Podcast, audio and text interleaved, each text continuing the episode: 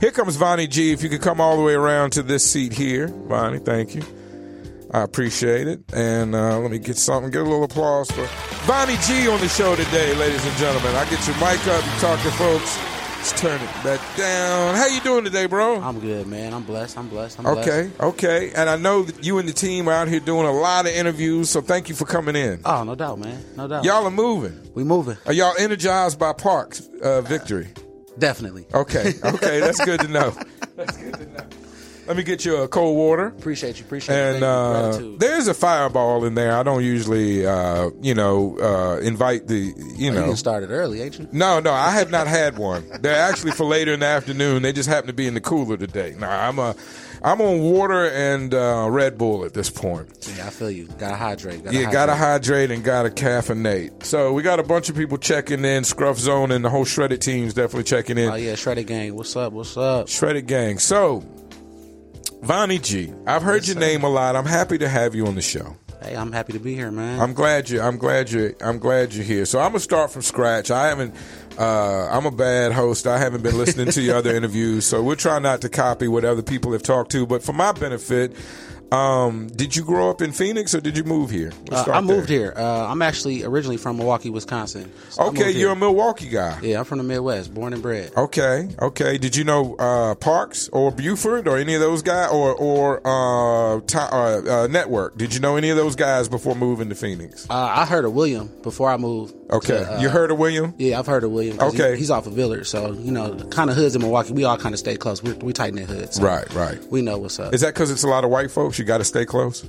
Uh, yeah, you know, Milwaukee's one of the most segregated You, cities you in the moved country. you moved from Milwaukee to Arizona, so sure. uh, yeah, yeah. So you you must have some kind of affiliation with white folks by this point. Oh yeah, bro. I I've talked to the real big guy in class. Oh, you were? Yeah, I've been that guy. Oh God, God. In college, I've been that guy. Can I and uh, can I just say I'm sorry for Hey, what it's- for, it happens. for whatever they did to you. This is cool. I'm not a tribesman. I really don't. I, I've always uh, rejected my white privilege as much as possible and, and, and distanced myself from white people at times. But I still feel a little bit responsible. So I'm sorry for whatever they did oh to you. man, that's cool. Um, what was it like growing up in Milwaukee? Let's talk about that because I'm, I've told other people, and I'll be honest, you know, growing up in Richmond, Virginia, we didn't really have too much consideration of black folks in Milwaukee. I, it was a little bit of a surprise to know there was, you know, a lot We of get y'all. that a lot. Yeah, I understand you hear that. You know, Yeah. um, it's such a big state, and I'm sure the rural parts of it are very white. You know, but uh, so yeah. I mean, scary white, right? Woo, yes, scary sir. white. At least the scary whites in Scottsdale got money and they got other things to do. They're not really, you know, but bored, poor white people, man, that's scary. That's scary. Yeah, That- scary. I bet. I bet.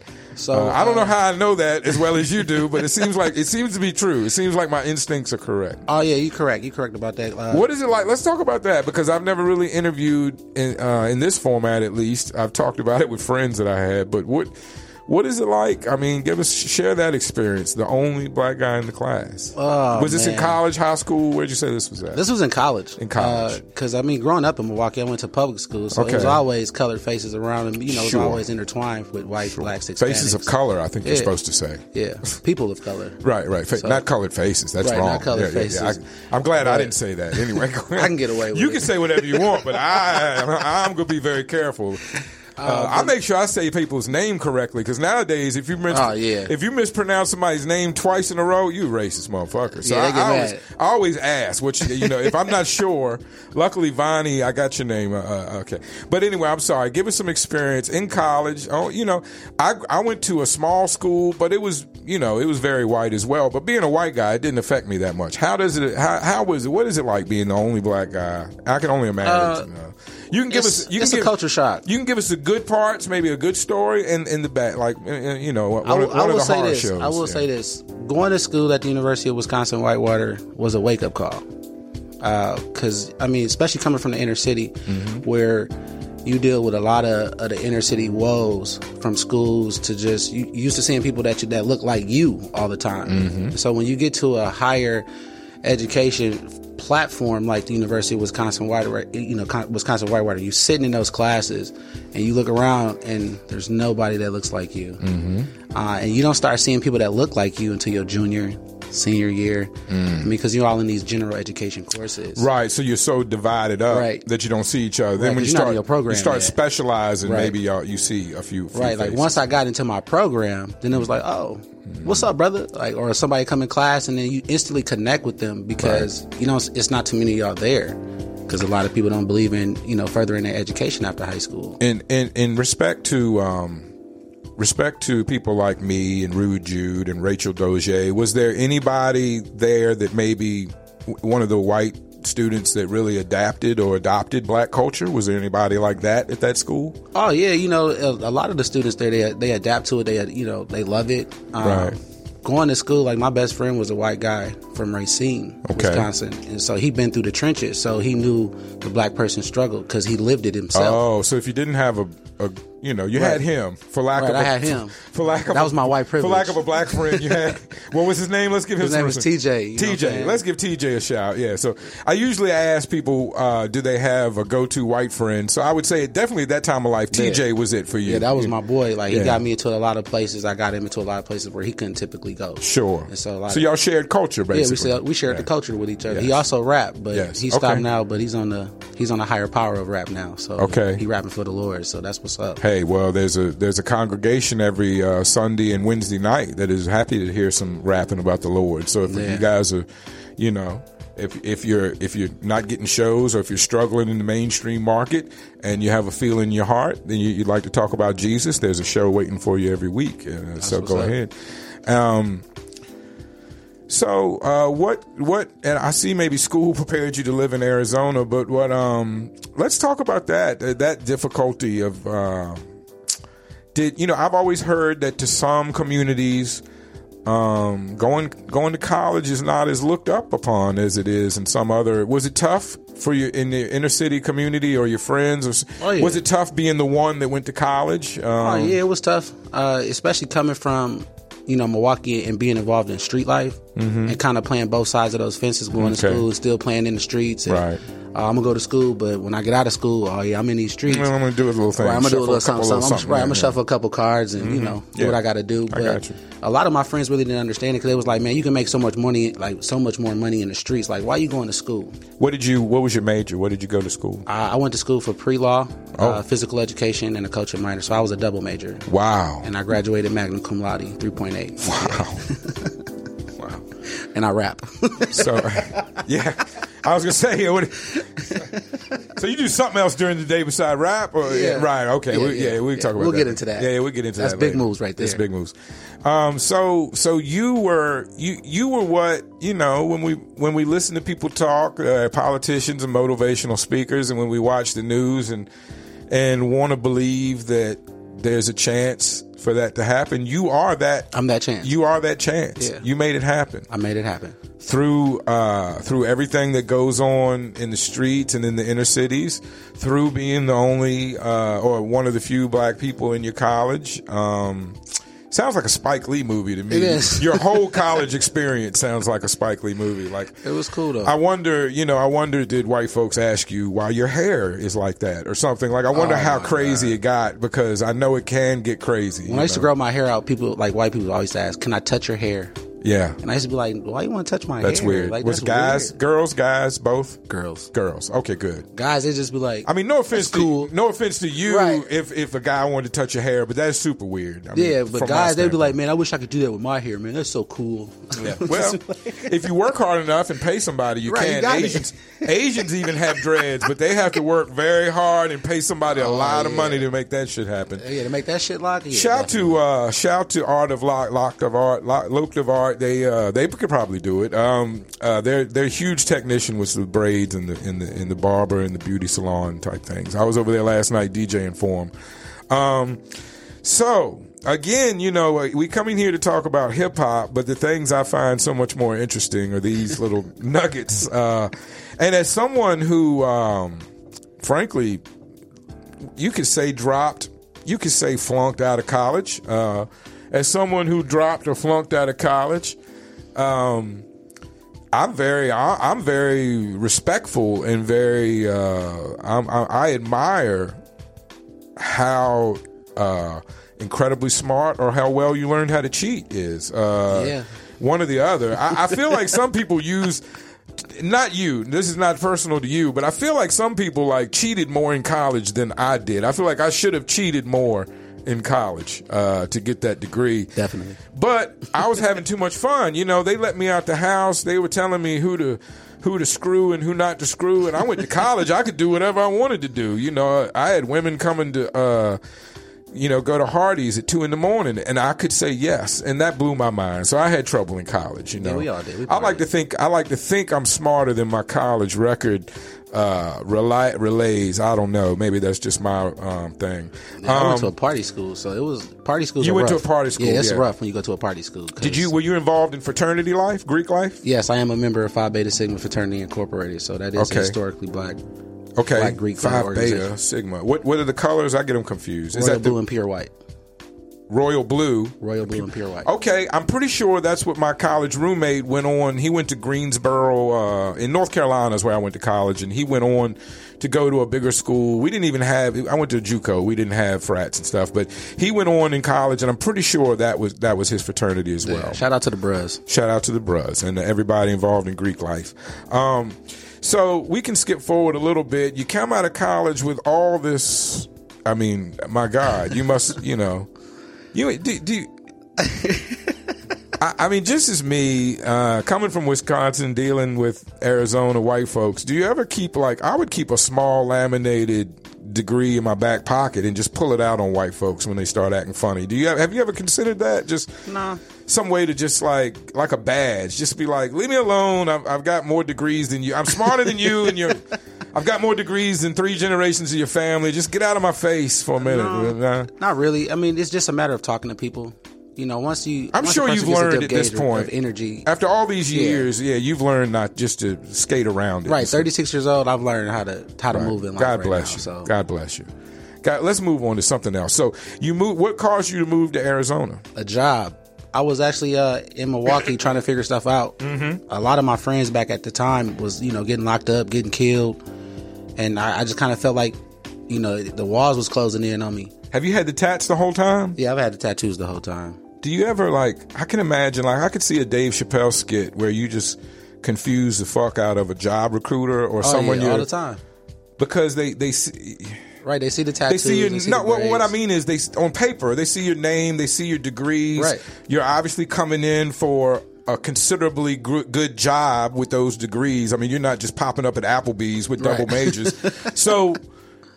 And I can see what they envision in their mind as they sit down. You know, Vani, Vani. Well, that's an interesting name, Vani. Maybe he's Italian, or you know. And then they sit down face to face with you. I must. I, I have to imagine that some of them were obviously flabbergasted to you, where you oh, could Oh, yeah. tell. Yeah, I, I always get the. Hey man, I thought you was Italian. I'm Is like, that? I, I was joking nah. with that. The Italian. Yeah, they always do it though. I mean, because a lot of people like, when they see my name, yeah. they they automatically want to say Giovanni.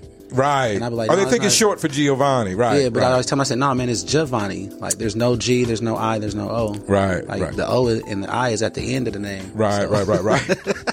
there's no, there's no pasta sauce. No, there's sir. no, there's no, there's no spaghettios in that name. But it all means the same thing, Jonathan. So Sure, John, so. sure, sure, sure. Well, that's all interesting. I can only imagine how much you confused certain um, I love it. employers uh, over I the love years. um, so, so uh, you were, you were, is it? Were you having? You, we, we flashback. You're having trouble in in Wisconsin. You, you're out of college. Right. You have these degrees. Right. You still have a ton of friends and people you know in the street life. sure. You got a couple new white folks you you, you hung out with in college. You're very much in between worlds. Right. And now you're more into what we would say white folks a mainstream world than ever with your degrees. You have access to places your other friends can't go. Right, most definitely. Yeah. So, like, when you have that type of access, and then you start feeling the walls closing in, because once you get out of school, reality sets back in. Yeah. You know, it's no People more. well people expect you Right. to go get a job and like I said, not just any job, but a good job. good because job. you've put a lot of money and time, either you or somebody you love or loans or something. There's you know, you just don't go I, I assume you weren't on a scholarship, so you just don't go to four years of college cheap. No. And so there's there's you know, and like you said, reality sets in. Right. So you're in Wisconsin, pulled from both sides. Um, probably feeling a little weird on either side at this point. Yeah, because you know, a lot of times your friends want to, you know, want you to come back to the street life, and then it's a party that's like, man, you know, that's not me no more. Mm. You know, I done grew, I done, I done evolved. I, I got an education. I see stuff in a different light now. And It's like you know, and I see the while- danger of it, and I have an option. I think having Right. an option makes you more aware. Sometimes when we don't have options, we don't want to look at, at what could happen because we don't have an option anyway. Right. But now that you have options, you're seeing life clearer. Right, and I think it took for one of my my closest friends uh, that got sent to prison for 35 years that really made me want to get out of Milwaukee. Wow. Do you think? Um, do you think you've grown uh, in ways in Arizona that you might not have been able to grow? Oh yeah, most definitely because Wisconsin is a, a blue collar state. So when you come out of college, there's not a really lot of high paying jobs. Like man, I was I was working at a furniture store with a college degree Right. in pre law and physical education, like Wow. making twelve dollars an hour. Like that's not life.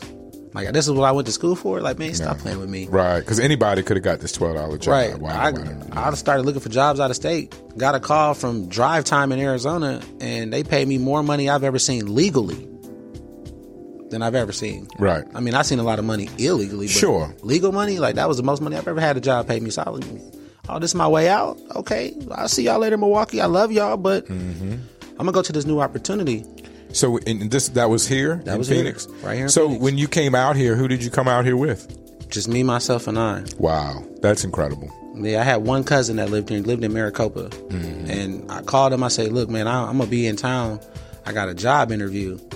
And so, like, I knew I was trying to figure out how I was gonna get to the airport. So I called my auntie because she worked for American Airlines in Texas. Mm-hmm. So I called. I said, "I said, TT, I need a flight to Arizona. I got a job interview."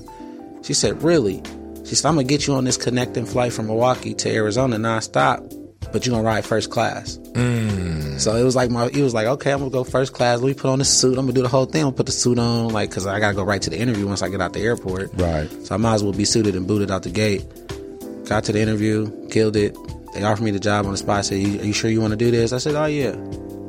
And I never looked back since, man. Wow, that's an incredible story. Yeah, man. And it take it takes a lot of courage to leave everything you've known, even if it's for something better. yeah. It It's still it's takes a, lot serious of jump. courage to leave what you've known for the unknown. Right, it's a serious jump, and I've lived all across the country, so I've seen it before. You know, I've Right. made jumps like that, but Arizona was a big jump. Like I used to live in Memphis, Tennessee. I used to live in Holly Springs, Mississippi.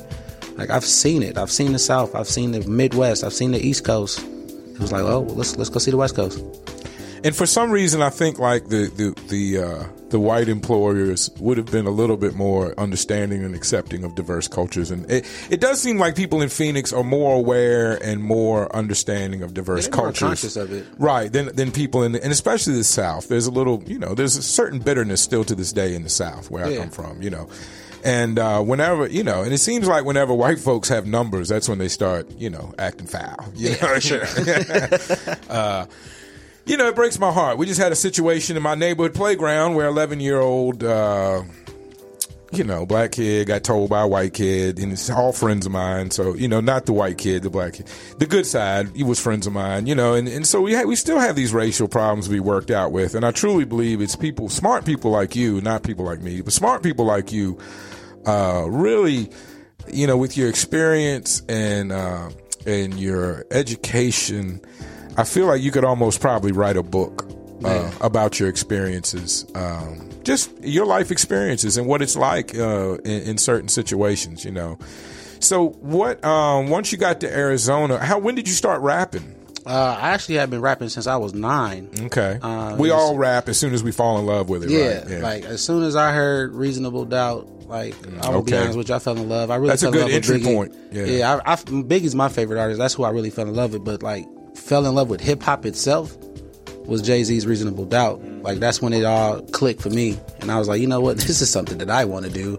right. Uh, but yeah, I started rapping at the age of nine. You know, just doing little talent shows and stuff like that. And then- That's crazy getting on stage that early. yeah, it's crazy. And then I kind of just kind of stopped because it was just a hobby. It was like, man, I don't really see this going nowhere. It's just fun to do, you know, here and there. Yeah. It was like I really wanted to be a lawyer at the time, so I was like, I'm, I'm gonna focus on school and do that, do something different than what a lot of people see, you know, black kids in the inner city do. So I was mm-hmm. like, I'm gonna go be a lawyer, mm-hmm. and I went.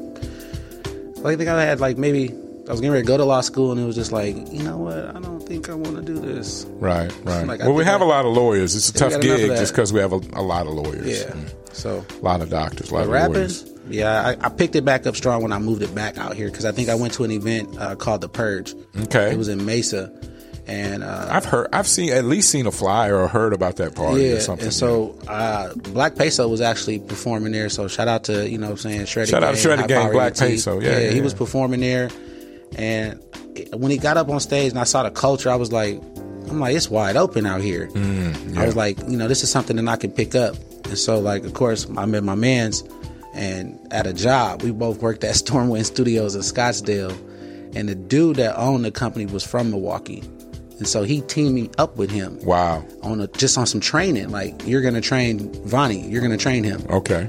So we got to talking, chopping it up. He like, yeah, man, I'm a producer. I make beats. But you know, when you hear that all the time, you know, yeah, all right, man. Yeah, yeah, yeah. I said, yeah, man, I rap. He said the same thing. Yeah, all right, Yeah, man. yeah, yeah, yeah, yeah, yeah, yeah, Yeah, all right, man. Yeah, whatever. Whatever. And so I, I remember I called him one day and I said, hey, dude, like, you, you still got them beats? He was like, yeah. He's like, come through. Sat through at his house. I think I maybe picked out 25, 30 beats. And then I told him, I said, man, I'm going to make an album with your beats. He was like, man, I hear that all the time, man. He said, people get my beats and they don't do nothing with it. Right, right. I said, nah, man. I'm gonna do Rappers something." can be lazy. Right. I said, no, I'm gonna do something with it, man. I said, trust me, I'm, I'm gonna book the studio session and, and I'm gonna call you. You're gonna be like, oh, for real? so after we did that, it's been a wrap. Well, we're glad we're glad he did. Um, so you do you, do you work? You can give him a shout out too. He's in Shout out the to room. Amir. He's He in the room, you know what I'm saying? Shout out to Amir Killer. Amir Killer. Okay. Do you, so you only work with him, or do you work with other producers as well? Oh, well? no, I work with other producers. Amir is actually my executive producer now. Okay. So I come with a whole team into a studio. Like I have producers in Romania. he keeps an eye on the project as a whole. Right. Right. For like y'all he, he keeps Right. it he keeps it tight knit. But as far as producers, Dirty Dan, Bino. I hear Dirty Dan. Bino. Yeah. Bino's a fan of the show. Big up Bino. Bino. I got a producer out in Romania, crazy kid. His name is Young Verdi. Okay. Insane. Beautiful thing about hip hop being Yeah. worldwide and reaching out to people. Uh, that beautiful thing. You never thought a kid in Romania biggest influence is Memphis, Tennessee music. Mm. That's crazy. I'm like, well, you're on the other side of the world. Yeah. The fuck you know about Memphis music? They do. You know, sometimes we have so much we take it for granted. Yeah. And I think other it's easy for other countries. Val Marie says gang gang. She's checking in. yeah, shout out to my manager Val Marie. Shout out to V. That's your manager. That's my manager. Okay. Shout out to Val out here making moves, trying Making to you know managing things. uh, we normally talk about that. When did you sign with? At, we, we, it doesn't have to be independent to her. When did you start working with a manager? Uh, I actually started working with a manager uh, after I won the after I took third place in the Arizona Hip Hop Festival. Okay. because stuff started to get real hectic for me. So I reached out, and my first manager was Brenda Lowry with Legal Mob Entertainment. Okay. Uh, with with her being based in the East Coast, it was really hard to Sure. get you know a hands on approach with a manager that you're supposed to get Yeah. because she was managing so many artists on the West Coast. Right. And so, well, on the East Coast and on the West Coast. So we just kind of collectively agreed like we should part ways. She still helps me a lot when it comes to music. And then, you know, we just recently picked up Val just on the trial run right now to see, Right. Okay. you know, what can be done, how she moves and stuff like that. So it's a it's a good look right now. So hopefully everything keeps going smoothly. Then we, you know, we'll definitely When when was this? It sounds like you were uh, in a Respect Underground contest, and you took yeah. third place. Oh, yeah. What what what what show? When was this? What year was this? Three years ago, something like that. Uh, Yeah, the fifth annual Arizona Hip Hop Festival. Fifth annual. Because I started out uh, at the Icon Radio Showcase. Is how I actually started to get a name for myself. Okay. Because I, I really came out of left field with music.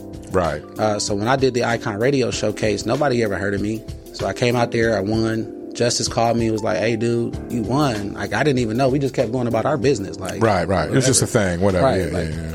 He's like, "Man, you hear from Justice?" I'm like, "No." So then when I saw him, I was like, "Hey, man, whatever happened to the Icon Radio Show?" He's like, "Man, you won." I was like, "What?" You had to ask him. Yeah. Like, Shout out to the CEO Shout of out to Justice. Justice. Like, Shout out. you bro." Oh, by the way. Oh, is that Giovanni? By the way, I forgot to tell you and shit. You won that shit last month. You won that shit.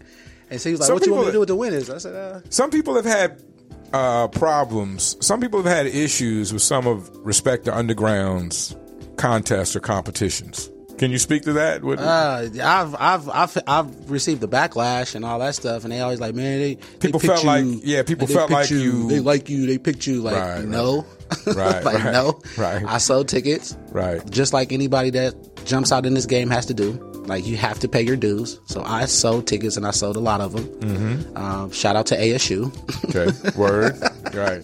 You was out there in these streets. Oh my god! Shuffling something oh else. my gosh! Right. Shuffling them tickets like it was cook crack. Like man, for real. I got you. Uh, and I, when the Arizona Hip Hop Festival came, like I just networked. I sold tickets. I went to liquor stores. I went to smoke shops. I was dropping off tickets to everybody. That's a good message for all the artists. We have a mission here, and one of our missions is to let you know that, uh, as far as I can understand from what I've seen from inside the building, working and dealing with the guy John Blaze and CEO Justice himself, as I do speak to and work with regularly, being uh, in, in association with them here on the radio, I have never seen them hold back or restrict or conspire to dismantle dismantle anyone's career. I've never seen I've never been in on that meeting like they call me in and be like, "Yeah, swerve this week we're not fucking with Buford." No, I've never been to that. I've never I've never got that call. I've never been to the meeting, although Buford may deserve it at sometimes.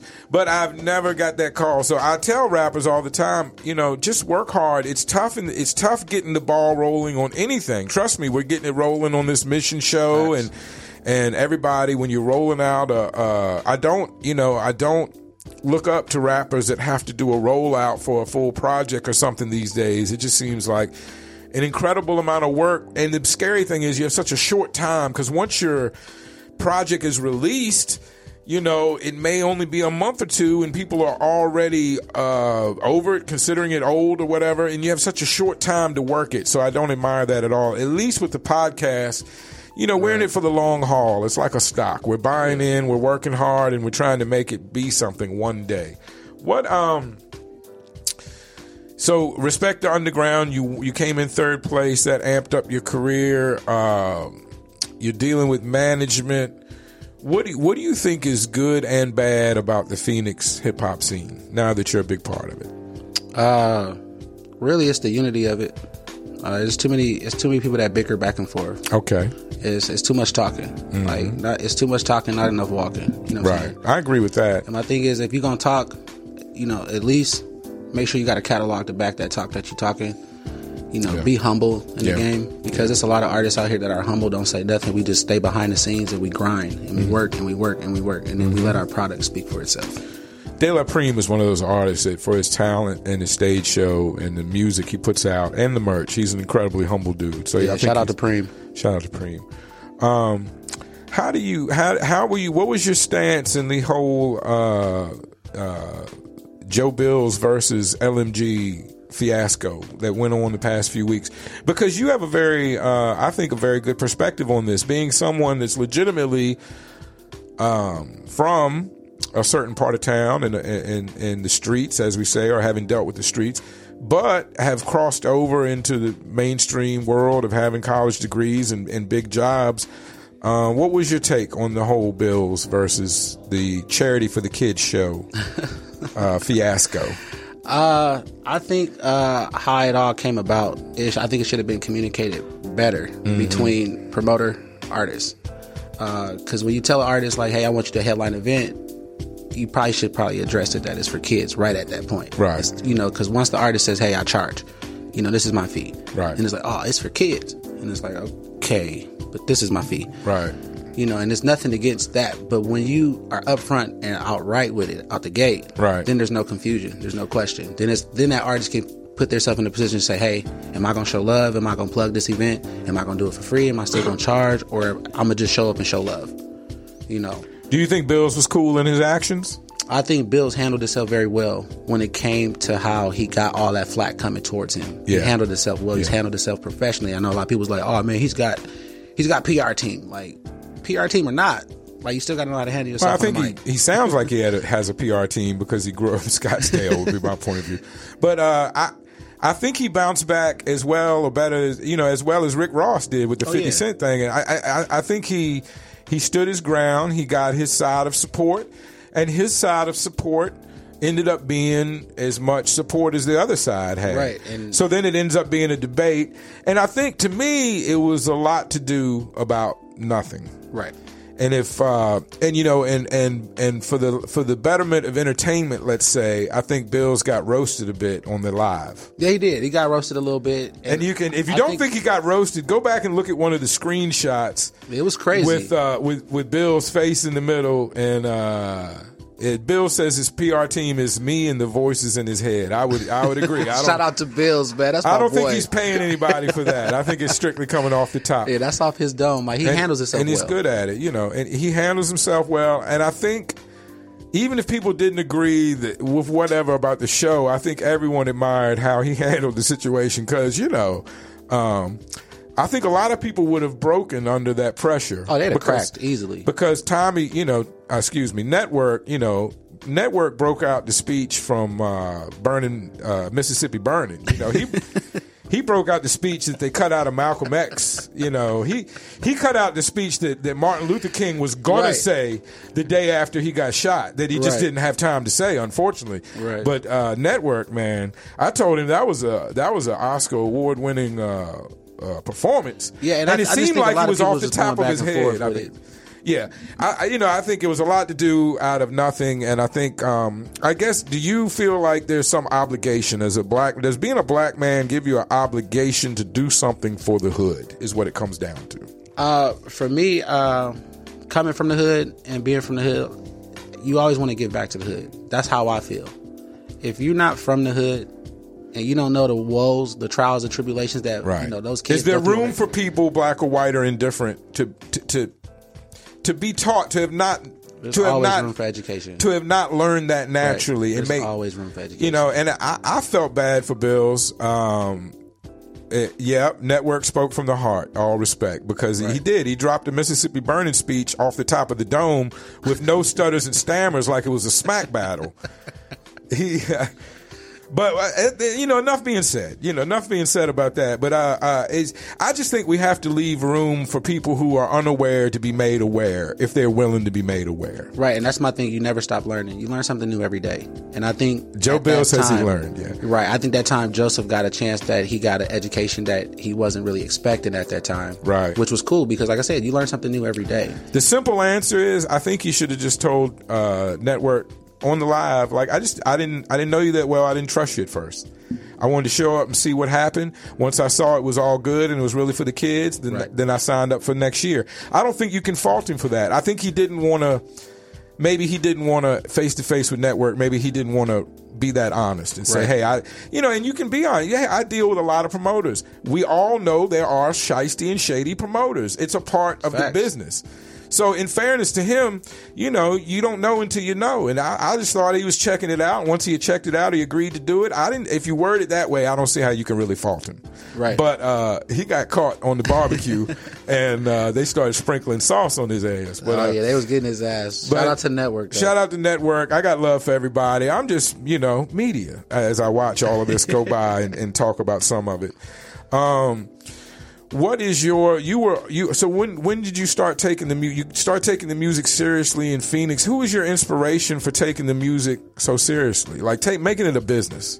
uh, my homie uh, Eric, my homie ET, okay because he kind of gave me the formula when I was out here. Because I, I was I would throw a lot of stuff off of his head, like yo, how this sound, how this sound. He'd be like, nah, man, that's garbage. Like, nah, man, don't say that. You kept it real with you He kept it a hundred. Yeah. Like, yeah, no, no, no. Like if if I'm finna show you the game, like you're not going out there saying nothing garbage. So, you know, shout out to E. You know, what I'm saying he gave me that formula and this made me want to run with it. Mm-hmm. And so then when I got somebody like my man Zamir on my side, he makes it worth doing it because you have that support. You have somebody that's always pushing you to be better and keep writing and keep you know keep selecting good beats. Keep doing this. Keep staying in the studio. Like he does that for me And as far as I can see in the visuals, it's you, Denzel, and KT. for sure. Is that correct? Yes, sir. Y'all a crew. a crew. When did how did y'all come together? I've interviewed Denzel, and he's got an incredibly inspiring story. I mean, Shout I, out to Lil Bro. I was nice to evil people for a whole week just in honor of how much he holds it down, and and uh, he was an inspiration to me. I'm still nicer to people than I should be because of Denzel, um, and I. I'm going to get KT in here. KT is a name that I've been hearing. KT Gibson is a name that I've been hearing consecutively since I've been involved in Arizona hip hop, and I hadn't had a chance to meet him or talk with him, but I'm looking to have him on the show. How did y'all, the three of y'all, come together? Uh, so uh, me and KT linked up celebrating our win. Uh, Oh, okay. He at the same show. He won. right, he, he, won took a, first place. He took first. right, Okay. KT Gibson took first place that year. Uh, Miss V from AZ took second place. Shout out to Miss V. Okay. And then I took third place. All right. In that competition. And so Justice had, of course, the after party at Jaguars. Okay. We got up to Jaguars. We was just there to collect the money and go. And so when Justice brought us up there, you know, I don't think Miss V was there. I know KT was there with his Right. with his team. And so we kind of linked up and I said, man, I didn't get a chance to see your show, but I, I heard you killed it. You know, congratulations on taking first place. You know, just give, you know, being humble to the man. Right, regular schmegler. What you Right. yeah. And so he was like, Man, where you from? I was like, Man, I'm from Milwaukee. He's like, Man, I'm from Detroit. And I was like, Word. And we just kind of linked up from there. It's like we felt like we knew each other mm. forever. Right. And this is the first time I ever seen this dude, ever came in contact with this dude. And Amir was like, Man, get dude number. It's the Midwest hood. The Miss, the mid. If you're in the hood in one part of the Midwest, you're in the hood in another part of the Midwest. It's that similar. Right, it's that It's that similar. similar that y'all locked in immediately. Right. It's that same because it's same, you know, it's, it's different mud, but same blood. So Right. Right. Right. you know so it's, it's it was it was easy it was an easy it was an easy fix uh once we started working i said hey man he was like dude is anybody in the game you want to work with out here in arizona besides just me and i was like well i want to work with denzel too like i heard a lot of stuff about denzel and then he was really tight with denzel because they had linked up a long time ago Okay. uh, so they already was, you know, linked up. And then uh, he ended up hitting Denzel. And Denzel ended up hitting me up on Instagram and was like, "Yo, what's up, man? Like, I heard you trying to work with me." so I was like, "Yeah, man. Like, what's good?" He said, "I got something for you." He's like, "Check your email." So I checked my email. We wrote trust issues, and it was it was a wrap from there. Mm-hmm. And I think I think now I probably have a tighter relationship with Denzel than I do KT. But me and KT are like brothers, but me and Denzel are like brothers. So like all together, us collectively, us three Right. are like a family mm-hmm. from different sides of the world. So it's pretty it's pretty interesting. And of course, we added Marley to the mix, which kind of gives us that. When did y'all pick up Marley? Uh, Marley has been with us for a while. Uh, we just haven't announced it. Uh, we've always had Marley on the Okay. team. He's always rocked with THM. Uh, he's always been like in the in the in the shadows, as you can say, uh, because Marley does a lot with battle rap. So a lot of times we don't like to press him. Like a concealed pistol. Right, Marley was. like, a- yeah. right. It's like we got this little weapon on the side that yeah, nobody. What's know up with. Marley? Why? Why? Why won't? And, and you know, I've had a love hate relationship with Marley. We battled a couple times, and, and at the end of the day, he's my brother now. Like, I got love for him, but I don't understand why he doesn't put more energy into just making good. Good songs that. instead of maybe battling so much. I know he loves the adventure and the entertainment value of battles, but um, whenever I listen to his songs, you know, I, I, I really like them. And, Yeah. and there's a part of me that wishes he would just put all his energy into making uh, quality rap songs and, and not battling so much. Right, and the thing about Marley right now is that you know, right now with all the battle stuff going on, like we want a lot of people to know that for Marley, battling is a, a second passion. Okay. The first passion for Marley is being an artist. Yeah. and so like that's one thing that we want people to know. for Well, I think he's very good at using it as a promotional tool. yeah. You know, and uh, you know him and Buford, you were there. Him and Buford was off the chain with excitement, and unfortunately, Crackodamus uh, pronounced it early on that the battle would not live up to the hype. But uh, in fairness to them, the hype was so incredible and went to such depths and lows that it was very hard for the battle to live up to the hype Yeah, because they're both great hypesmen. Yeah. I think the troll went so far to the point where it kind of overlooked the battle. Yeah, And I think if both of them didn't troll that so much and didn't kind of throw so much of the family aspect, the Right. people's kids, the battle became bigger than the battle. The hype became bigger than the battle. Right. If they'd have kept it, you know, a couple trolls here, a couple trolls here, and then Yeah. boom, let's get to the battle. Then the battle would have been bigger than them trolls. I mean, thank God the Joe Bill shit happened. It took the pressure off of them for a week because Yeah. Because who knows what would have happened if they'd had that extra week of uh, trying to out troll each other. yeah, Uh, when he went to the cemetery with the grandma in the shirt, that's that's what did it for me. yeah. that did it for me because uh, Shout out to Buford. He's got thick skin. You know, got he, thick he, doesn't let shit bother him, and he understands battle rap. Right, and I think about- I saw all of it behind the scenes, and so that's why I was so heavily involved because I watched Marley's last battle when he battled Emerge and he threw up on the stage. Yeah. You know, and I watched the team that was there with him, and it's like none of them was really there to have his back, and and I'm not saying that they don't, Right. But it just seemed like at that moment He was out Marley there. was by himself. Yeah, I agree. and if you're a team, if one person look bad, Are you speaking? Of, are you speaking of. Richie Rich? No, I'm just speaking of anybody in the team. Oh, okay. Anybody? Anybody in the team. Because he used to roll around with the the, He still does. the tribe. Uh, Right. He still rock with Tribe. I'm very yeah. Let's just say tribe. I'm very. I get very nervous about saying the gentleman's name. Yeah, uh, but they he still rocks with Tribe. because it's shout out to them. You know, shout out to tribe. they like Lil Bros, so that's you know, shout out to them. But Right, when it comes right. to like to that aspect of the battle rap, I was like, I'm gonna get my hands involved with it. I said I ain't gonna battle rap, but I'm gonna make sure you're ready to battle.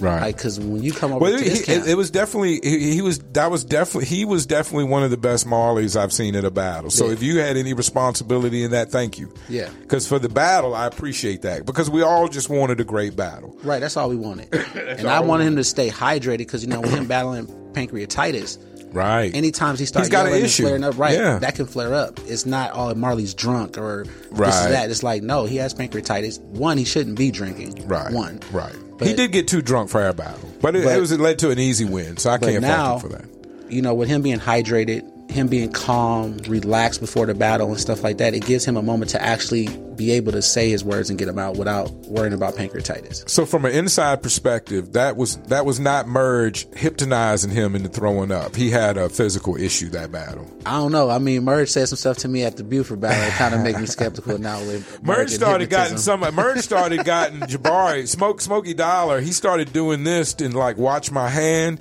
and I, I I don't even look at Merge in the face when I'm talking to Yeah, him. I look the other way. because yeah, I'm not. I, Merge is not gonna have me out here Merge talking is like a a chicken. superhero. I'm not. I'm Yeah, not. he's not with gonna him, have me out here. We are having Merge on the show uh, coming up in the next couple months. We're gonna have Merge on the show, and we're gonna have three white gentlemen that are heavily involved in hip hop. Some white might say they are wiggers, but we're gonna see if Merge can hypnotize them to a time before hip hop.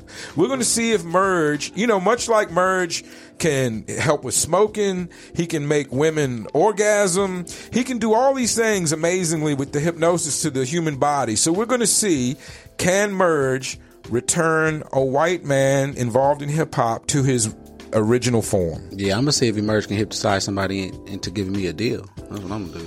Oh, you don't need that. You don't need that. You don't need that. You No, got a good team. You got good music. I think. I mean, with everything you and Denzel and KT as well have going on, I mean, it's just a matter of time before one of y'all, one of y'all break through. I think it's just a matter of time for a lot of our Phoenix, Arizona artists Oh, yeah, to break man. through. It's a lot of talent Um, here. Lots of talent. What was it like for you moving here at first?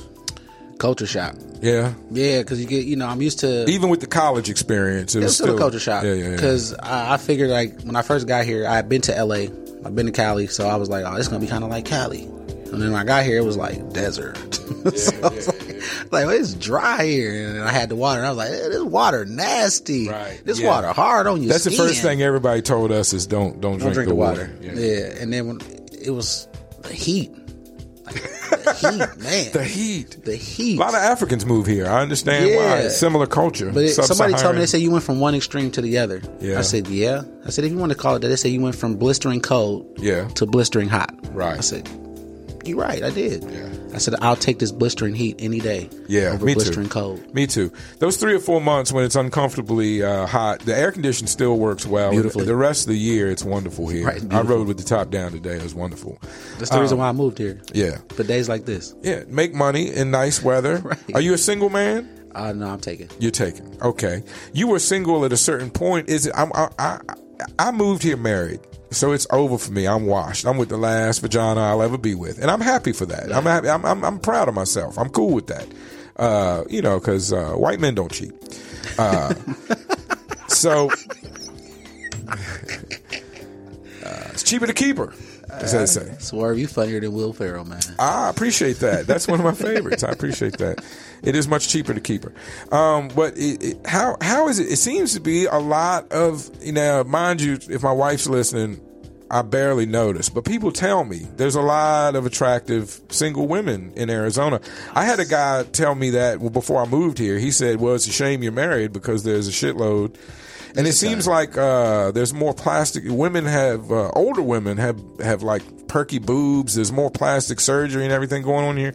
How hard is it for a single man to settle down in Phoenix, Arizona? Especially if you know, shout to Smoky Dollar. Especially if you're making a little money. and rough. and you're single. Um, and mind you, I, I was single 45 years before I got married, so it was tough for me anyway. Yeah, I say it's tough. But you got you a strong, you got your strong I got good me a queen. strong queen on my Okay, side, good, so good, you know I'm good. I- She holds me down. Good, good, so good. Yeah. I don't play the numbers. Okay. so, um, I used to. in some of the chats I've been in, um, they seem to discredit people's opinions.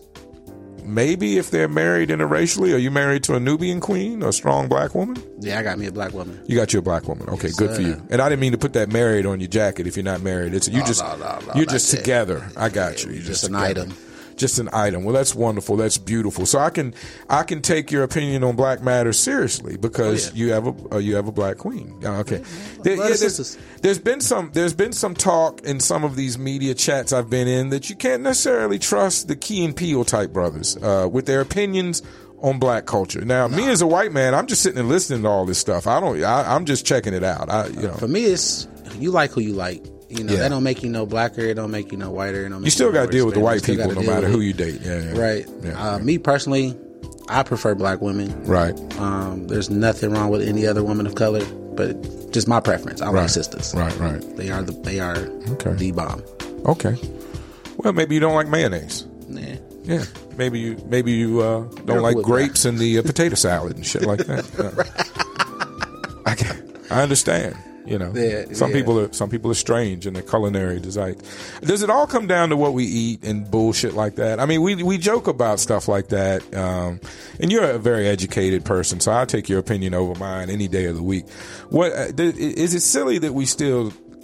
Is it silly? Is it silly or stupid that I still find all that dumb shit funny? Is it, can we? Will we ever move on beyond all that? You know, I think so. I mean, for me, mayonnaise and mayonnaise, you know, Miracle Whip, Miracle Whip, all know, those things. Whatever. Your your preference is your preference. Right, you right, know? right. We're all just people. Is it We're all easier to be? Is it easier to be just people in Arizona than it was in than it was in Wisconsin or in college? Uh, Uh, I think it's I think it's the same. You can just It's be yourself same. everywhere. yeah, Um, it's just in Wisconsin, especially in Milwaukee, you just got to know how to move. Mm-hmm. You know, and that's the same. Like if you in Chicago, Detroit, Minnesota, St. Louis, and, you know, Yeah. any of those Midwest areas, you just know how to move. Mm-hmm. You got to know how to handle other races accordingly.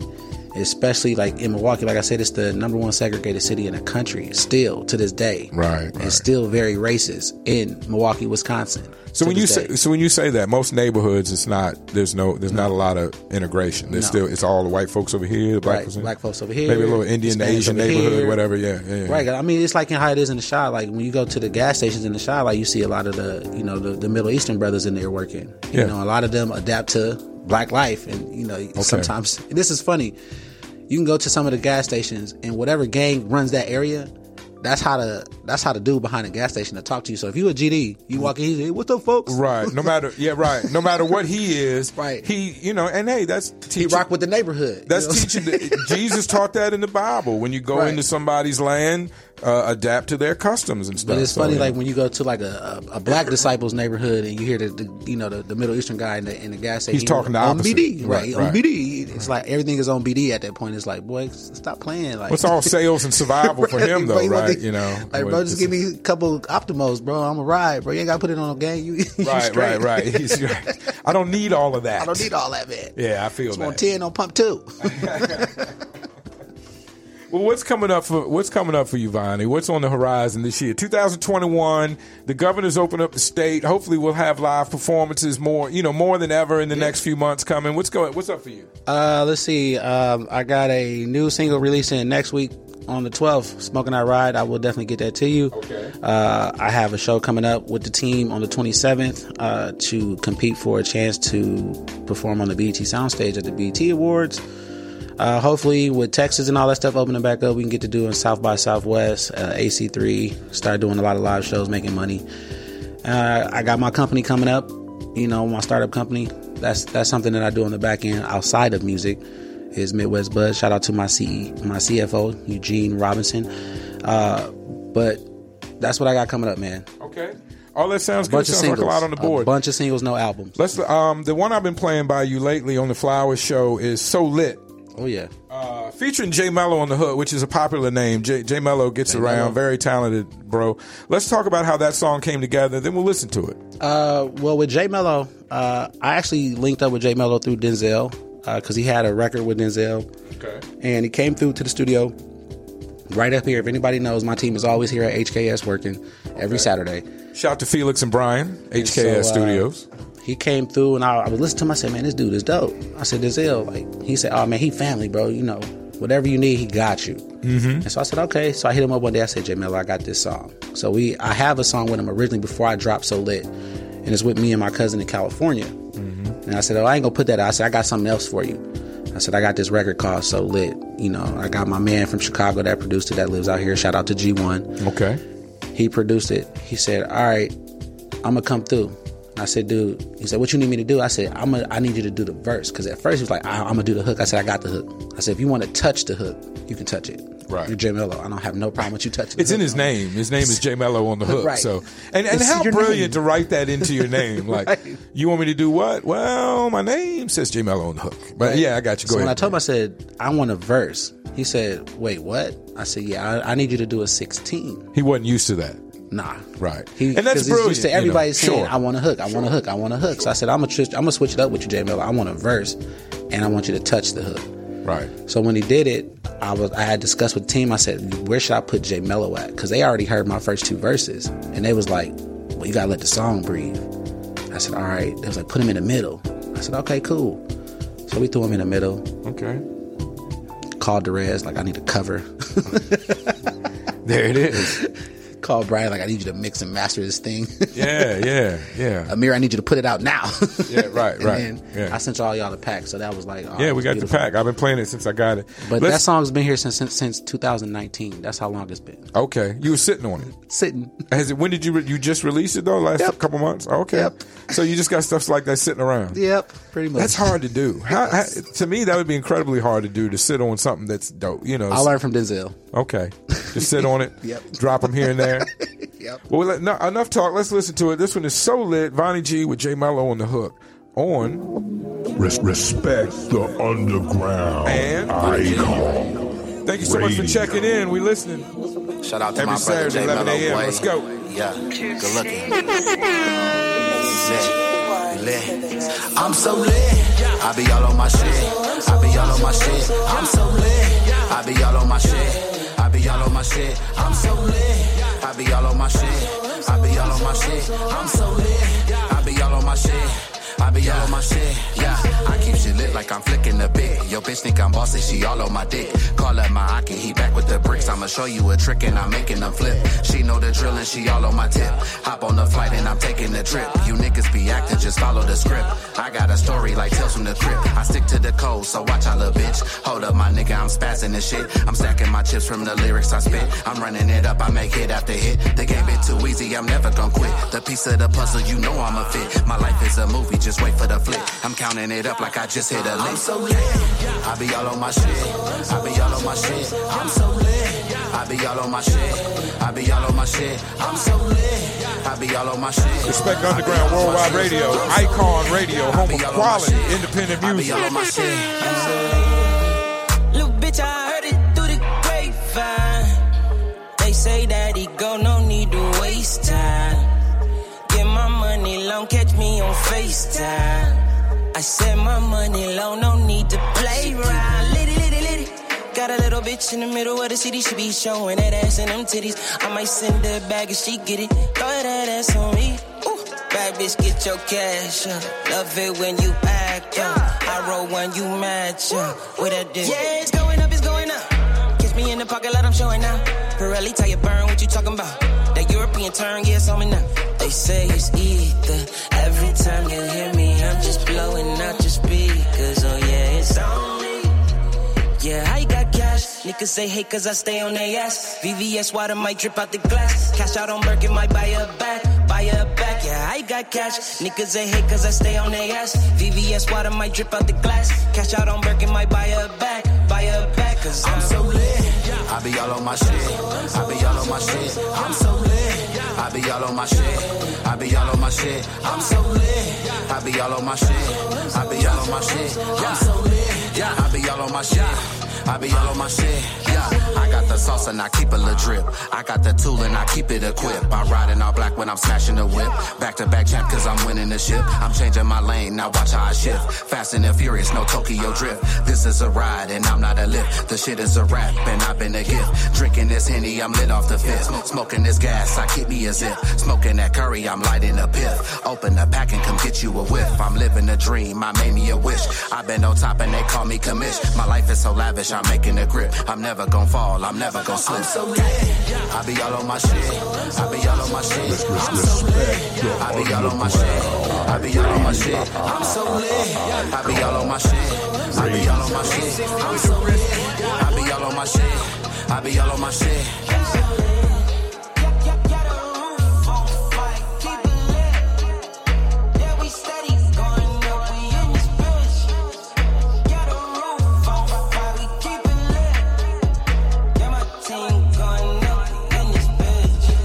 Respect Underground, home of quality, independent Yeah. music. So what?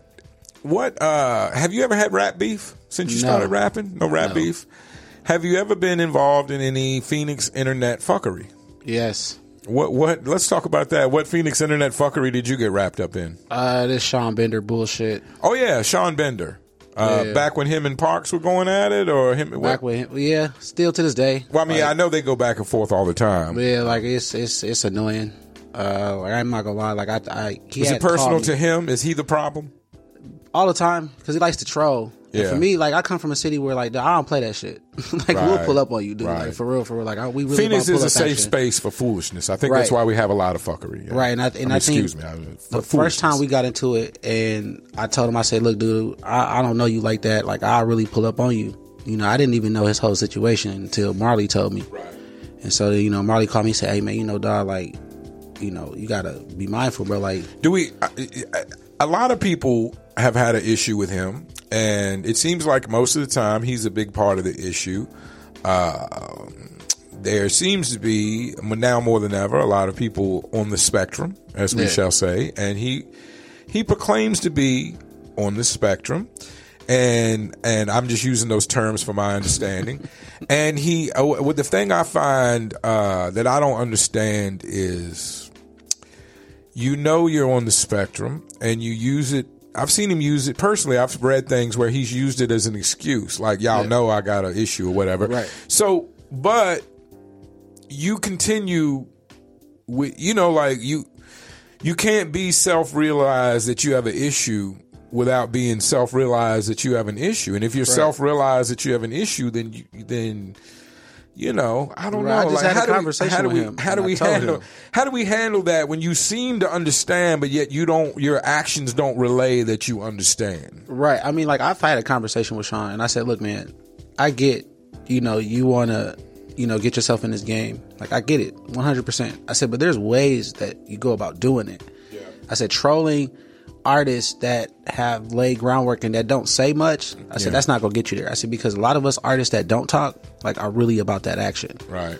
I said you're trolling artists that, you know, you don't know from a can of paint.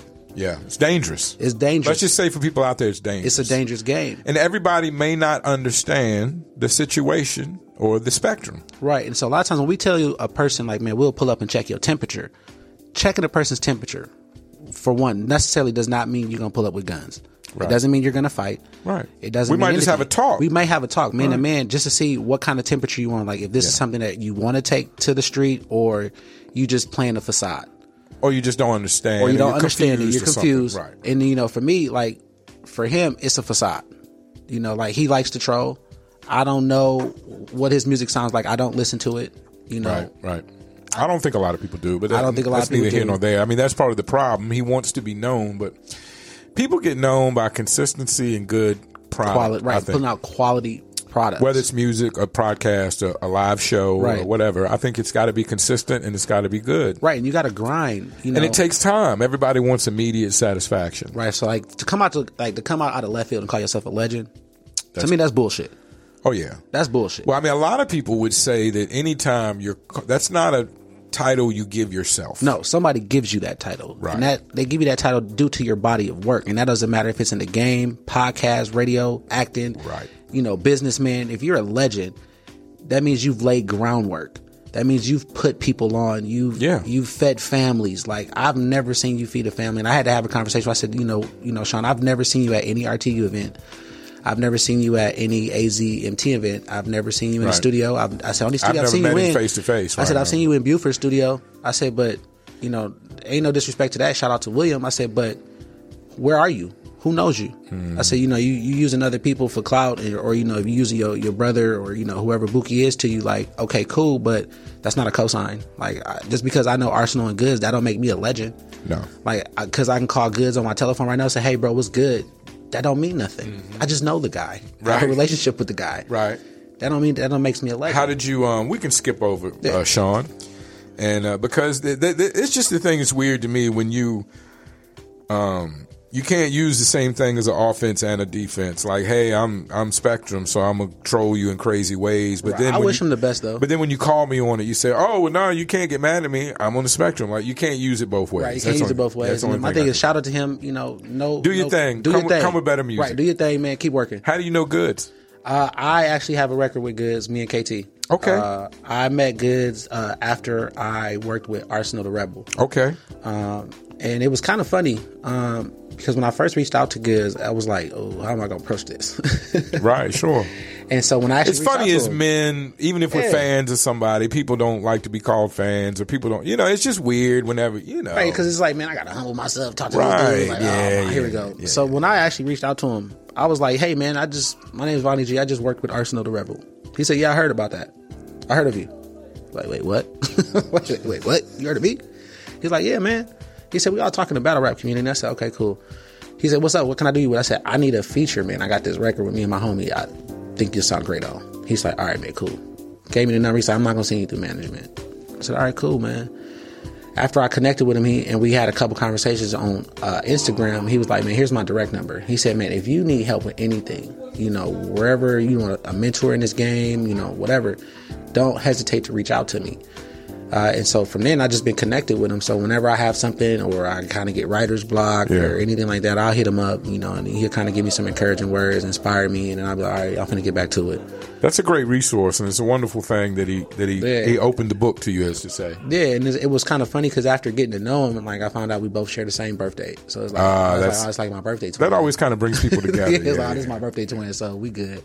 We gonna be good forever. Good's an animal, half a gallon good. So you a fan of battle rap, I am a huge fan of battle rap. and you have confidence that battle rappers can rap outside of battle rap, Some. obviously, because some, Some. some, not all. It's a problem, it's right? it's, it is a problem. It's been a problem for a long time, where they always say battle rappers can't make records. They can only battle rap, but Mm-hmm. I think a- a few I- that's that's starting to do it. That's that can actually do it. Sure, Like, I agree, and um, certainly there's some uh, that have always been better at it than others, and others. You know, everybody's growing. I I feel like a lot of people, at least in the old days, my old days, a lot of us as rappers on our journey of becoming writers. You know, a lot of us start out where a lot of our raps sound like battle raps. Yeah. We're always, you know, you know, talking about somebody ain't shit or I'm better than you or whatever. I'm telling you these incredible ways of how I'm better than everybody. Yeah, Marley said the same thing to me when he heard my other record. He said, "Bro, you sound like a battle rapper." I said, "I ain't Right. a battle rapper." He said, "No, those, those is battle bars." Those battle bars, I was right? like, well, yeah, yeah, yeah. I watch And a lot yeah, of battle rap. You know, I think there's, you know, it is different writing a battle bar as opposed to writing about a concept or Right. an idea. And I think um, I'm of the opinion that it's almost like two different skills, kind of like two different parts of your brain. Maybe like it's when you focus on one, you kind of lose the other, or vice versa. Right. You know, I think it's hard to balance it all. I think people that can battle rap are amazing writers. Yeah. Those are the best writers. and courageous. Being able to get on stage.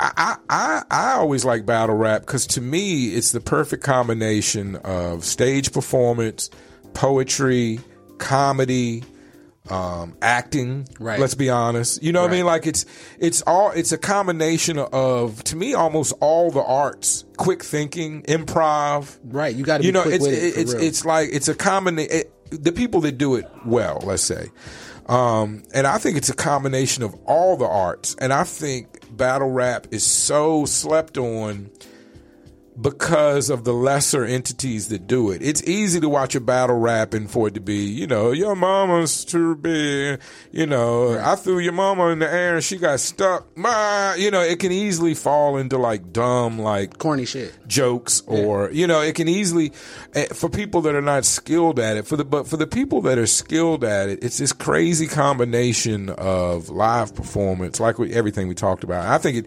i think the true art of it goes underappreciated Facts. because at the end of the day if you're if you don't understand all what's going on and man i'm aware of a lot of pop culture wrestling and everything but you know they lose me with the bars sometimes because it gets so intricate and complicated. I damn near need like a, keep google open and be googling shit while i'm listening to the battle.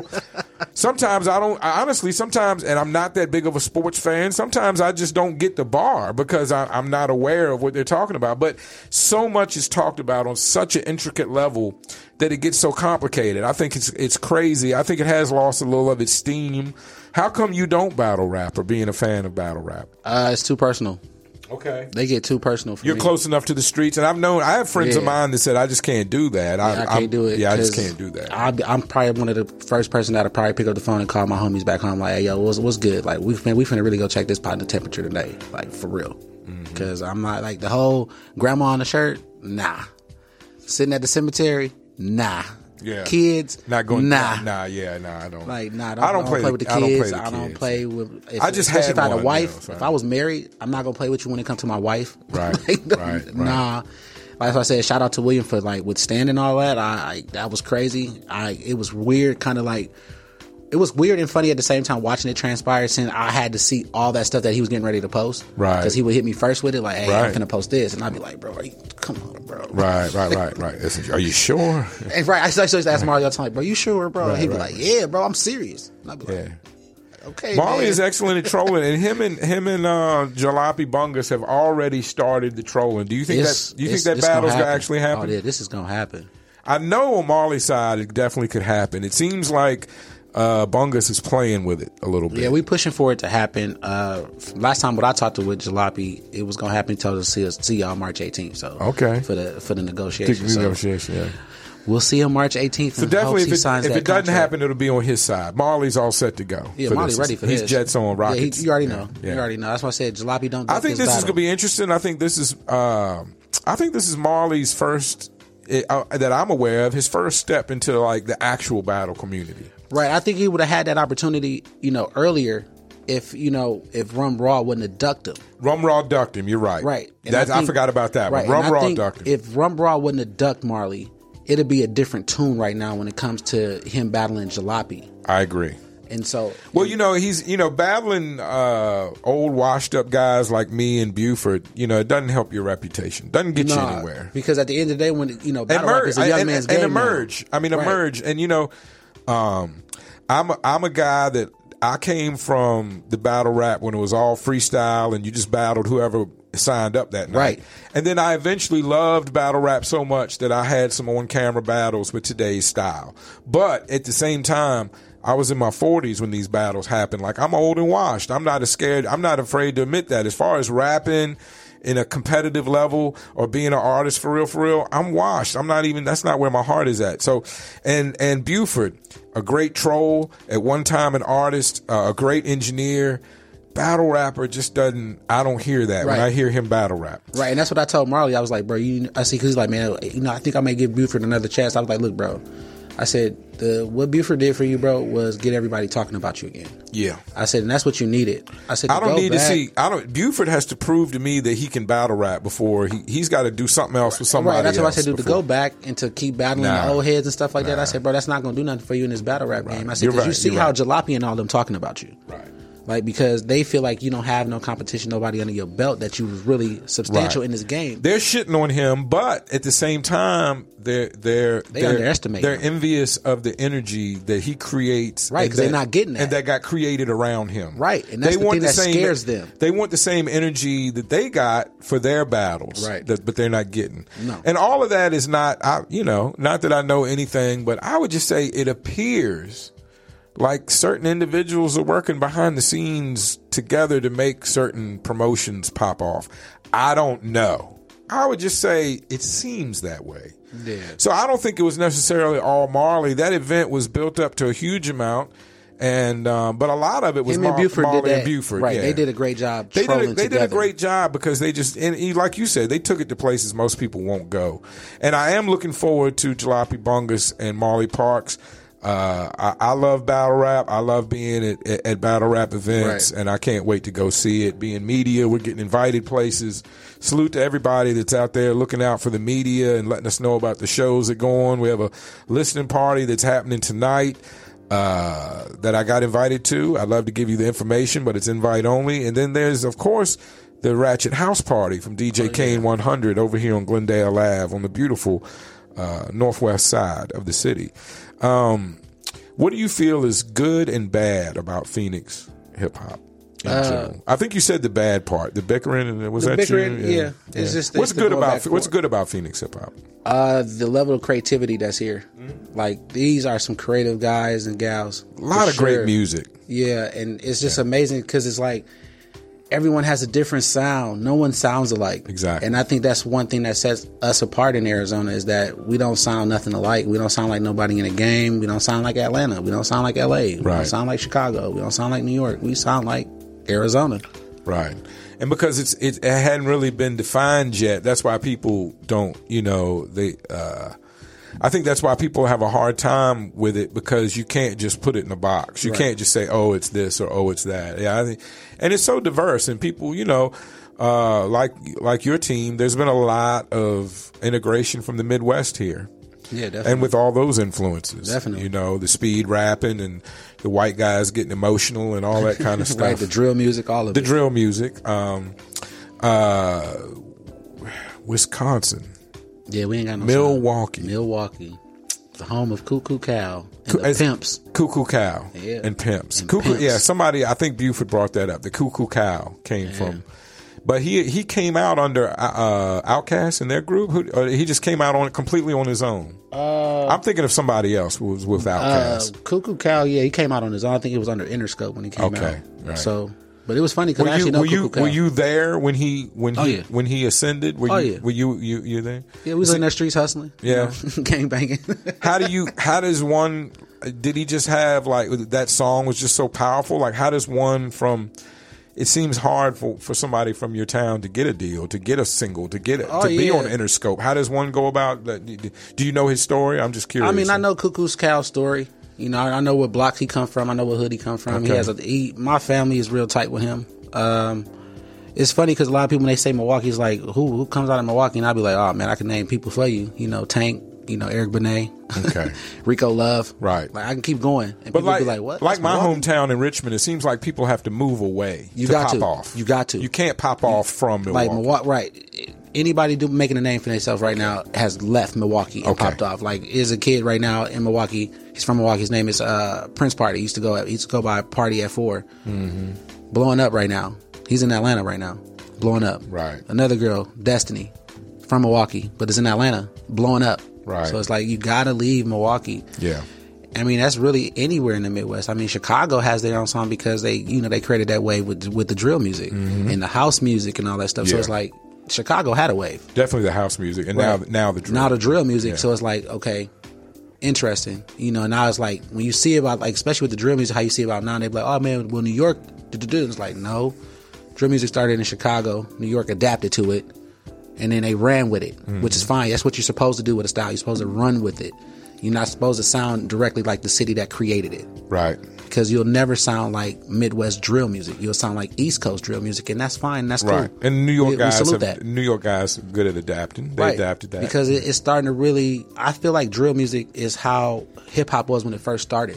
Yeah, scary. It's, scary. It's scary. It's authentic. Is it a way we can have? raw. Can we have? Can we have scary, authentic, raw music without people getting, especially young rappers, getting shot and killed so freely? Yeah, I, that's the Because as, to change. as an older music. guy, as an older guy who loves hip hop, and mind you, I understood Public Enemy. I understood uh, NWA, the things that were, you know, I even understood bitches with problems.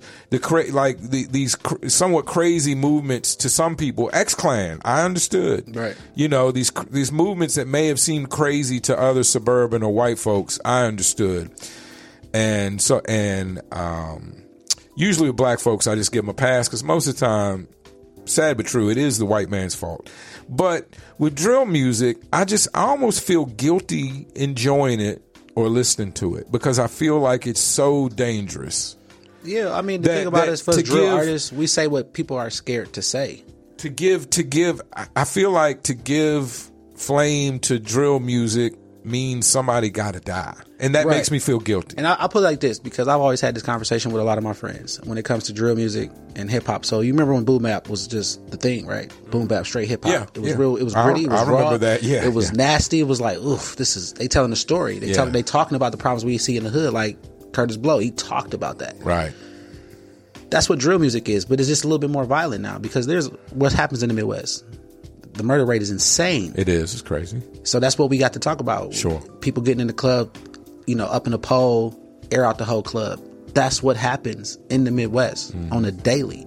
There's not a day that doesn't go by where somebody doesn't lose their life over gun violence. Okay. And I think that it's starting to shed light and, and other people So it goes back to the street reporting Right. angle. We're just street reporting. It's street reporting. Right. I because got you. now it's it's it's prominent that a lot of these artists are losing their lives because a lot of these artists play in the streets. yeah. A lot of these artists that come up now, they so are it's gang not so it's not verified. it- it's not hip hop's fault it's it's people that are involved in a certain life that just so happen to adapt and attract to hip hop Right, and they play playing both sides of the fence. They are hip hop Okay. artists, and All they right. also a gangster. that makes sense it makes So- me feel a little better Right, makes so when you're doing that, and you start talking that, and you you know, because with drill music, you they might have died hoods. anyway they just happen to be rapping Right, you know, they probably would end up catching that shot regardless. Gotcha. It just makes it a little bit more, you know, well, astronomical because they're rappers. yeah, right. People draw more attention, and people, we have these celebrations, and, and, and people that aren't aware of their music at all become aware when Right. when they get killed. Unfortunately, Right, this is the one of the most dangerous professions in the world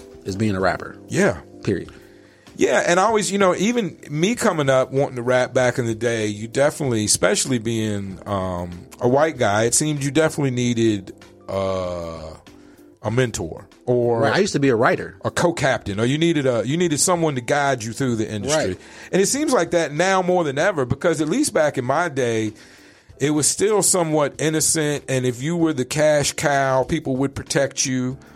Nowadays, with the with the checking in in cities, with the different gangs in different cities, with how much hip hop is and will always be street culture to a certain extent, it just seems like, like you said, the most dangerous profession. It seems like such a precarious w- road to walk. Right. You know, being, you know, and again, the issues of, uh, if you're out there on the road, uh, working circuit or whatever show, tour, you know, if you're a rapper of any kind of followership online or any, you know, if, just having the nice chain you have makes you a target.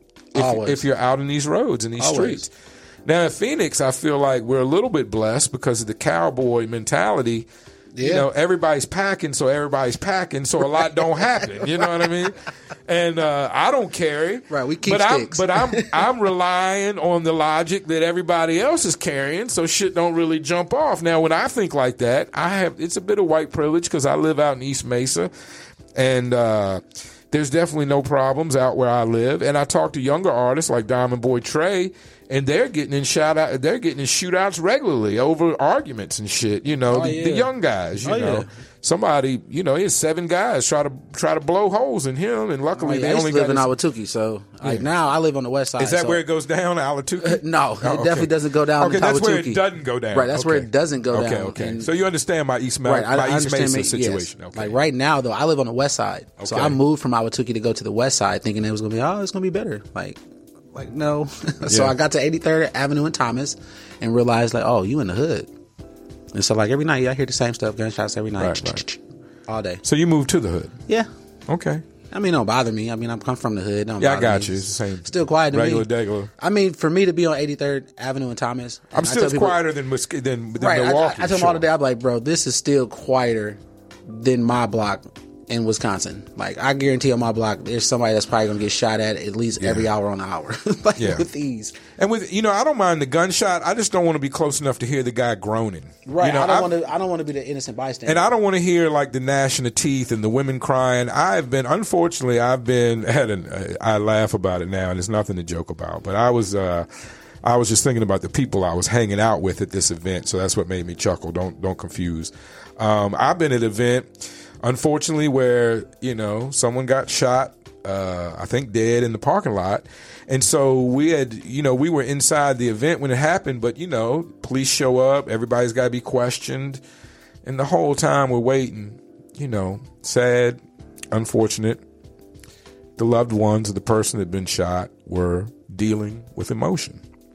And I'm a big hearted guy. To me, that's hard to deal with, listening Yeah. to someone deal with their loved one, you Oh, know, uh, either shot or, or, or passed or whatever happened. Um, so yeah, so you know, I, I guess it's white privilege. I was raised in the burbs, and it was very quiet at night, other than the crickets and occasional bullfrog, and uh, so I'm sensitive to that, you know. And I think um, where you and other people I've talked to may have been hardened, and you don't maybe even realize oh yeah, I'm numb to that. you don't even realize how hard you are sometimes because it's just you. It's your skin. It's your, you know, it's Right. it's the way you live. And uh, you know, I've talked to some people that just have, you know, horrifying stories, but they're so strong. You know, much like Denzel, much like Charlie Goo, much like Big Doobie, um, and they're all Midwest. Uh, Right. Yeah, uh, Big Doobie and, and Charlie are Midwest guys as well, but um, just go through so much and I, it just seems like when you talk to him, they don't. You know, Charlie's one of the nicest, one of the most jovial guys you'll meet. And the things he's been through have been horrible, and he doesn't even really realize it. Sometimes I think when I when I spoke with him about it, so you know, my heart goes out to Yeah. um to you and everybody that your life has been so affected, and you I don't you that. don't even hardly realize it. You know, and like I said, as much as I know it's not personally my fault, and I hate the tribe mentality. I feel like at the root of it, it was a white guy's fault, and somehow I- that I'll white guy, that white guy might have been related to me. I'll be real with you. I had a person tell me like, because uh, they tell me like somebody in their family died, and I, you know, I kind of was like, oh, I'm- that's sad, and it was like, you kind of like, she's like, you kind of just blew it off. I'm like, "Ah, it's not blowing it off. I said, Right. I hear about people dying every day. Yeah. You know, and like I got into a little internet war with you know some people in Texas because I asked them was they still panicking. You know, Oh, over the yeah, ice over the thing. snow and all Yeah, that yeah, stuff. yeah, and, yeah, you know, a lot of people like you're insensitive. I said I'm not being insensitive. I asked you a legitimate question. Are you panicking? I said, but you didn't read the question. Right, You assumed. right. Instead of answering the question. People do that a lot on the internet Right. and I said you should. media. I said you know a lot of y'all get on here and y'all look at what a person writes and y'all run with it. I said instead of actually reading the question, answering the question if you're still panicking. But that's just to you know to make my point. It's like, dude, you can't go. Panicking life- don't really help. Panicking don't help. Panicking don't You know, help. when somebody dies, especially in the street, like you can't panic. You know, especially if you numb to it. It's like we grew up with it. Like I've seen this since birth. Like I've seen people get dropped in front of me. I've witnessed, witnessed it from sitting in the passenger seat of a car. Somebody get they top blew off in front of a, Mm-hmm. a convenience store, and it's like, okay, time to go. I don't want to be the next person shot, so Right. let's ride. You know, and it makes you numb to it. And you know, a lot of people are like that's cold. It's like it's not cold. It's just how I'm built. Right. Well, it's how you you know it's it's what you went through. It's what you experienced, and your experience changes you, and and you know um, gives you stories and insights, and that's why we have you on the show so that you can so that you can relay these insights and. Other people hopefully will learn from it, like Ho said, without Right, having. that's why I tell without this having to music go the way I tell it. You know, yeah, yeah. I mean, because um, I admire your strength uh, in dealing with the hood and white people. Uh, I admire all of that strength, you know, and I think these. Uh, it's why I like doing the show because I think you know we could have we could have sat here for an hour and we could have talked about the current hip hop shit, you know, uh, Cardi B's vagina or Megan Thee Stallion's foot, or you know, we could have we could have sat and listened to your music. But I like getting to the other side of the conversation, you know, Yeah. and I think um, so many times it's just you know on the other side of the conversation is so much, And so, because we don't get a chance to tell our story, but through the music. So when we do interviews, a lot of times, whoever's doing the interview, they never ask us questions about us. It's always general hip hop questions. Sure. you know. But this one, this is probably the first interview I've been on where it was actually in depth, which is dope, and I appreciate that. I appreciate you saying that. Other artists have said that, and I appreciate it every time because we hope to. I have a firm opinion that I'm different and doing my own thing. People, for right or wrong, for good or bad, have always said I'm a little different. So it was you know, conversational. I love it. I deal with that. love yeah, you know, that's are we're here. conversational. We're here to talk to and get. Like I said, we could talk about all the general stuff. Who's your favorite hip hop artist and all that? But you know, I like getting to the other side of things, and I think that especially with creative people, especially with uh, intelligent people, um, you know, your experiences are what made you, and and it's so much that that makes your music. But never really gets revealed Right. in the music because it's hard. And nowadays, more than ever, we're in a single culture. Uh, shout out to ba- Bobby Baymart for releasing a introspective project, full project. Most artists, let's be honest, don't do that anymore. You know, it's not even about albums or CDs because the way music is sold has changed. So a lot of times in a three minute song, how deep, you know, how much can you really get to the heart of a person or to the Right. to the side of their story? And uh, once again, you've blown me away with your story Appreciate it. and and with your experiences and um, everything you've gone through in life and Thank you. and how it comes out in your music. And I thought I think your story is just another story that makes this Phoenix, this Arizona situation so interesting. You know, um, you know. I don't know. You know, to me, all your accomplishments are so much. Like, I wish for you to make it in hip hop just so that you can tell more people about growing up in the hood in, in Wisconsin and, and, and going to college and, uh, and double majoring. Who, you know, where did that inspiration come from? Just before we get out of here, I want to touch on that because, mind you, one major, the, the, the first two years of general courses, let's be honest. When I did science and they said you got class in the morning and you got four hours of lab in the afternoon, that fucked me up right there. Yeah. I was like, what? And then, so I never got to the point of picking a major. I never, so to me, having two majors, and I guess I kind of understand what you were doing because you were unsure about the law situation, but what, what was your inspiration for biting off so much? Uh, taking on so much when you were in college. Uh, my mom and dad. Yeah. Yeah, I, I wanted to, you know, do something happy. I wanted to make my parents proud, basically. Yeah. Well, I'm sure you did. Um, you know, my sure my did. mom really pushed for me to be a politician and a lawyer. Like Okay. She was pushing for that hard, but Yeah. I said, you know, mom, that's that's just not me. Right. You know, I, I don't want to lie to the people. Yeah, I said, politicians, it. a lot of politicians are crooked. Yes. I said, and, and have a family full of them. Yeah. I, no, I don't Yeah. want to go down that same path. You know, I kind of took the same route my dad did. You know, that's what I really wanted to do. I really wanted to go to the Air Force, but he was like, nah. Back in 2002, graduating high school, you know, during the height of, you know, Yeah, was when- Afghanistan, yeah. Iraq. Nah, it seemed like the whole world was going to go to war. Right, like, yeah. no, yeah, I can't have you do that. But, you know, Of course, the Air Force always usually is flying over and Yeah, doing like just nice support. Yeah, just they're doing compared to I'm what some of, compared to what some of the other guys are doing. It's pretty clean and nice. Right, it's like, hey, I'm here. and they are notoriously. I've always assumed and heard that they are the smarter of the Air Force, the, Yeah, the, the armed forces. The Air, the Air Force is smart.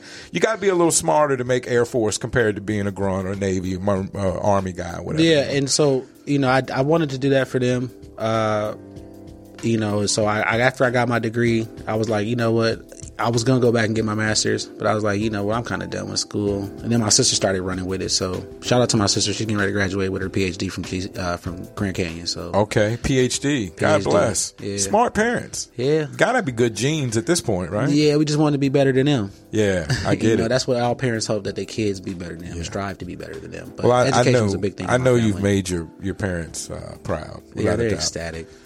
But you did have to call them and tell them that you're you're pursuing rap seriously. Yeah. What, what was that conversation? Now, mind you, you're grown. You're graduated from college. Like I, I felt like if I graduated college, I could have told my parents I was going to the moon, and they couldn't have said shit. But at the time, you told them you were going to pursue rapping seriously. You you are living on your own. Got your own job, car, whatever. You're doing everything you need to do.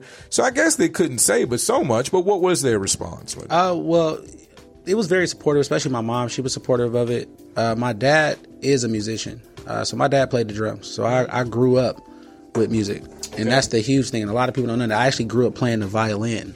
Awesome. And then I moved. To You playing- are the rose that grew from the concrete, my brother.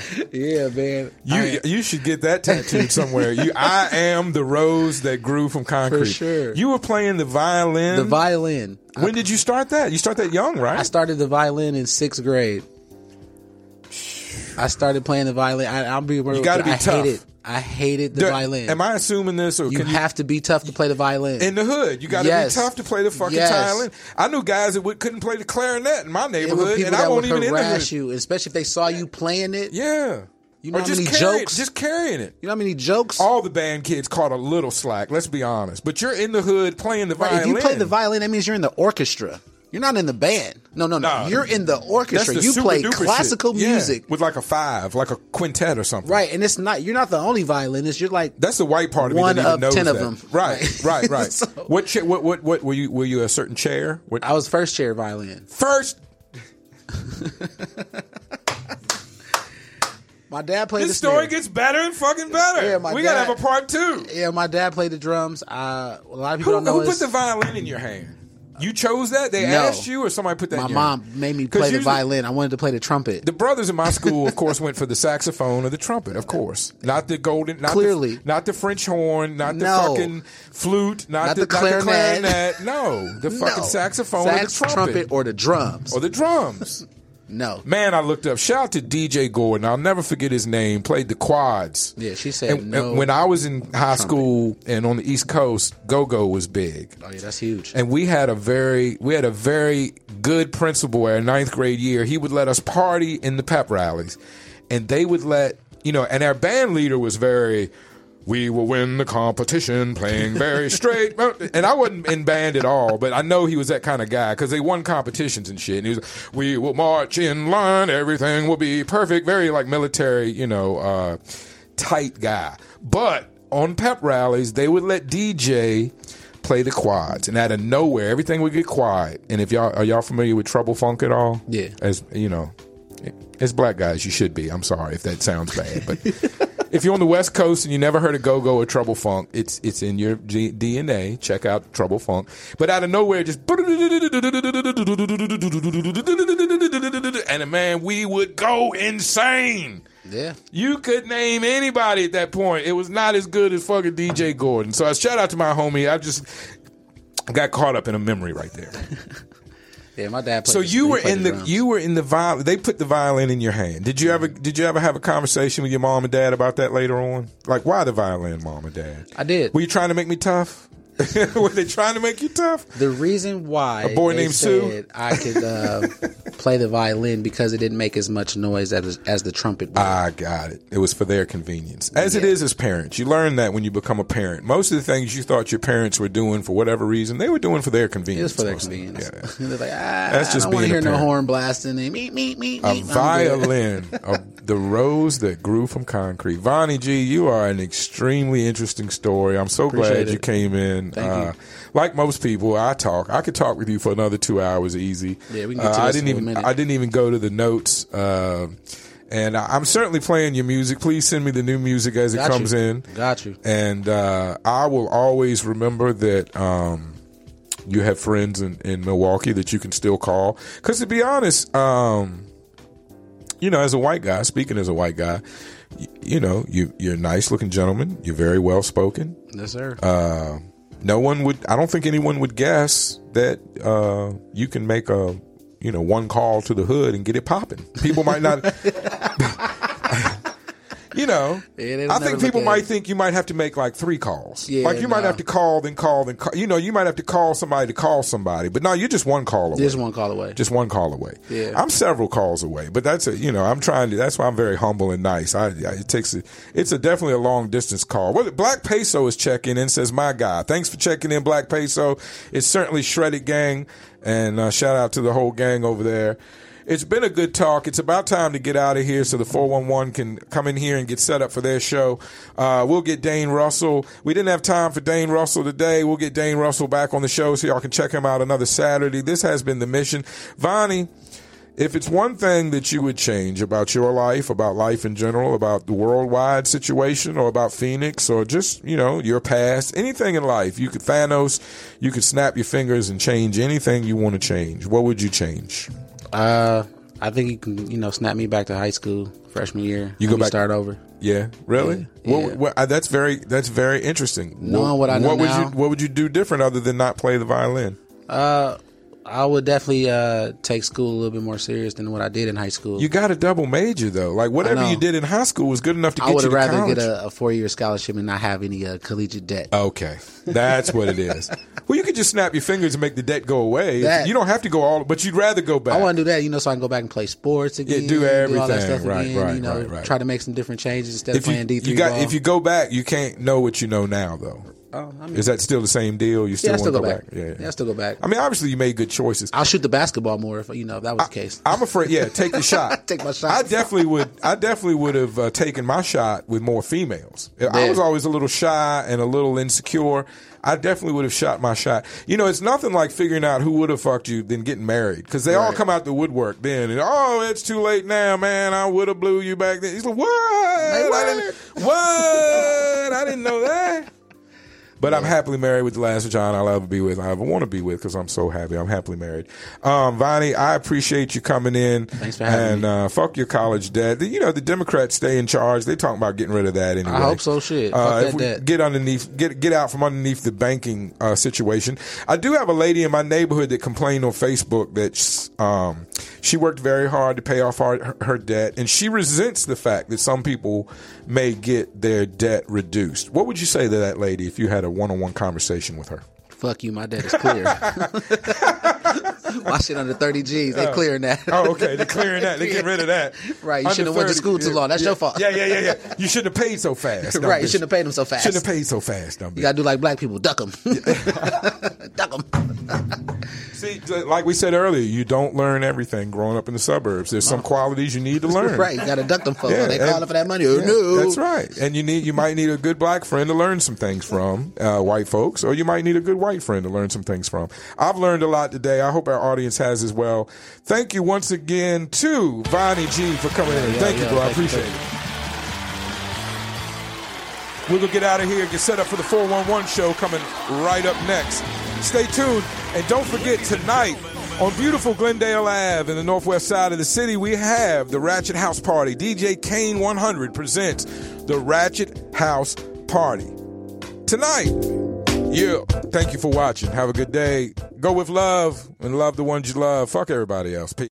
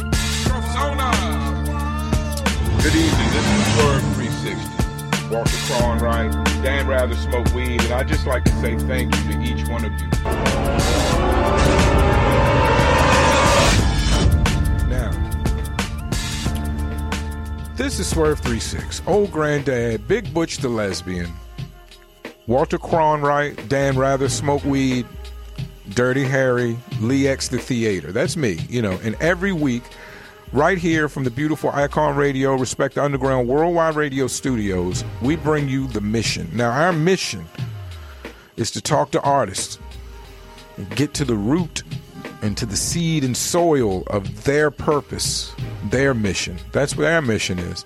And that's what we do here.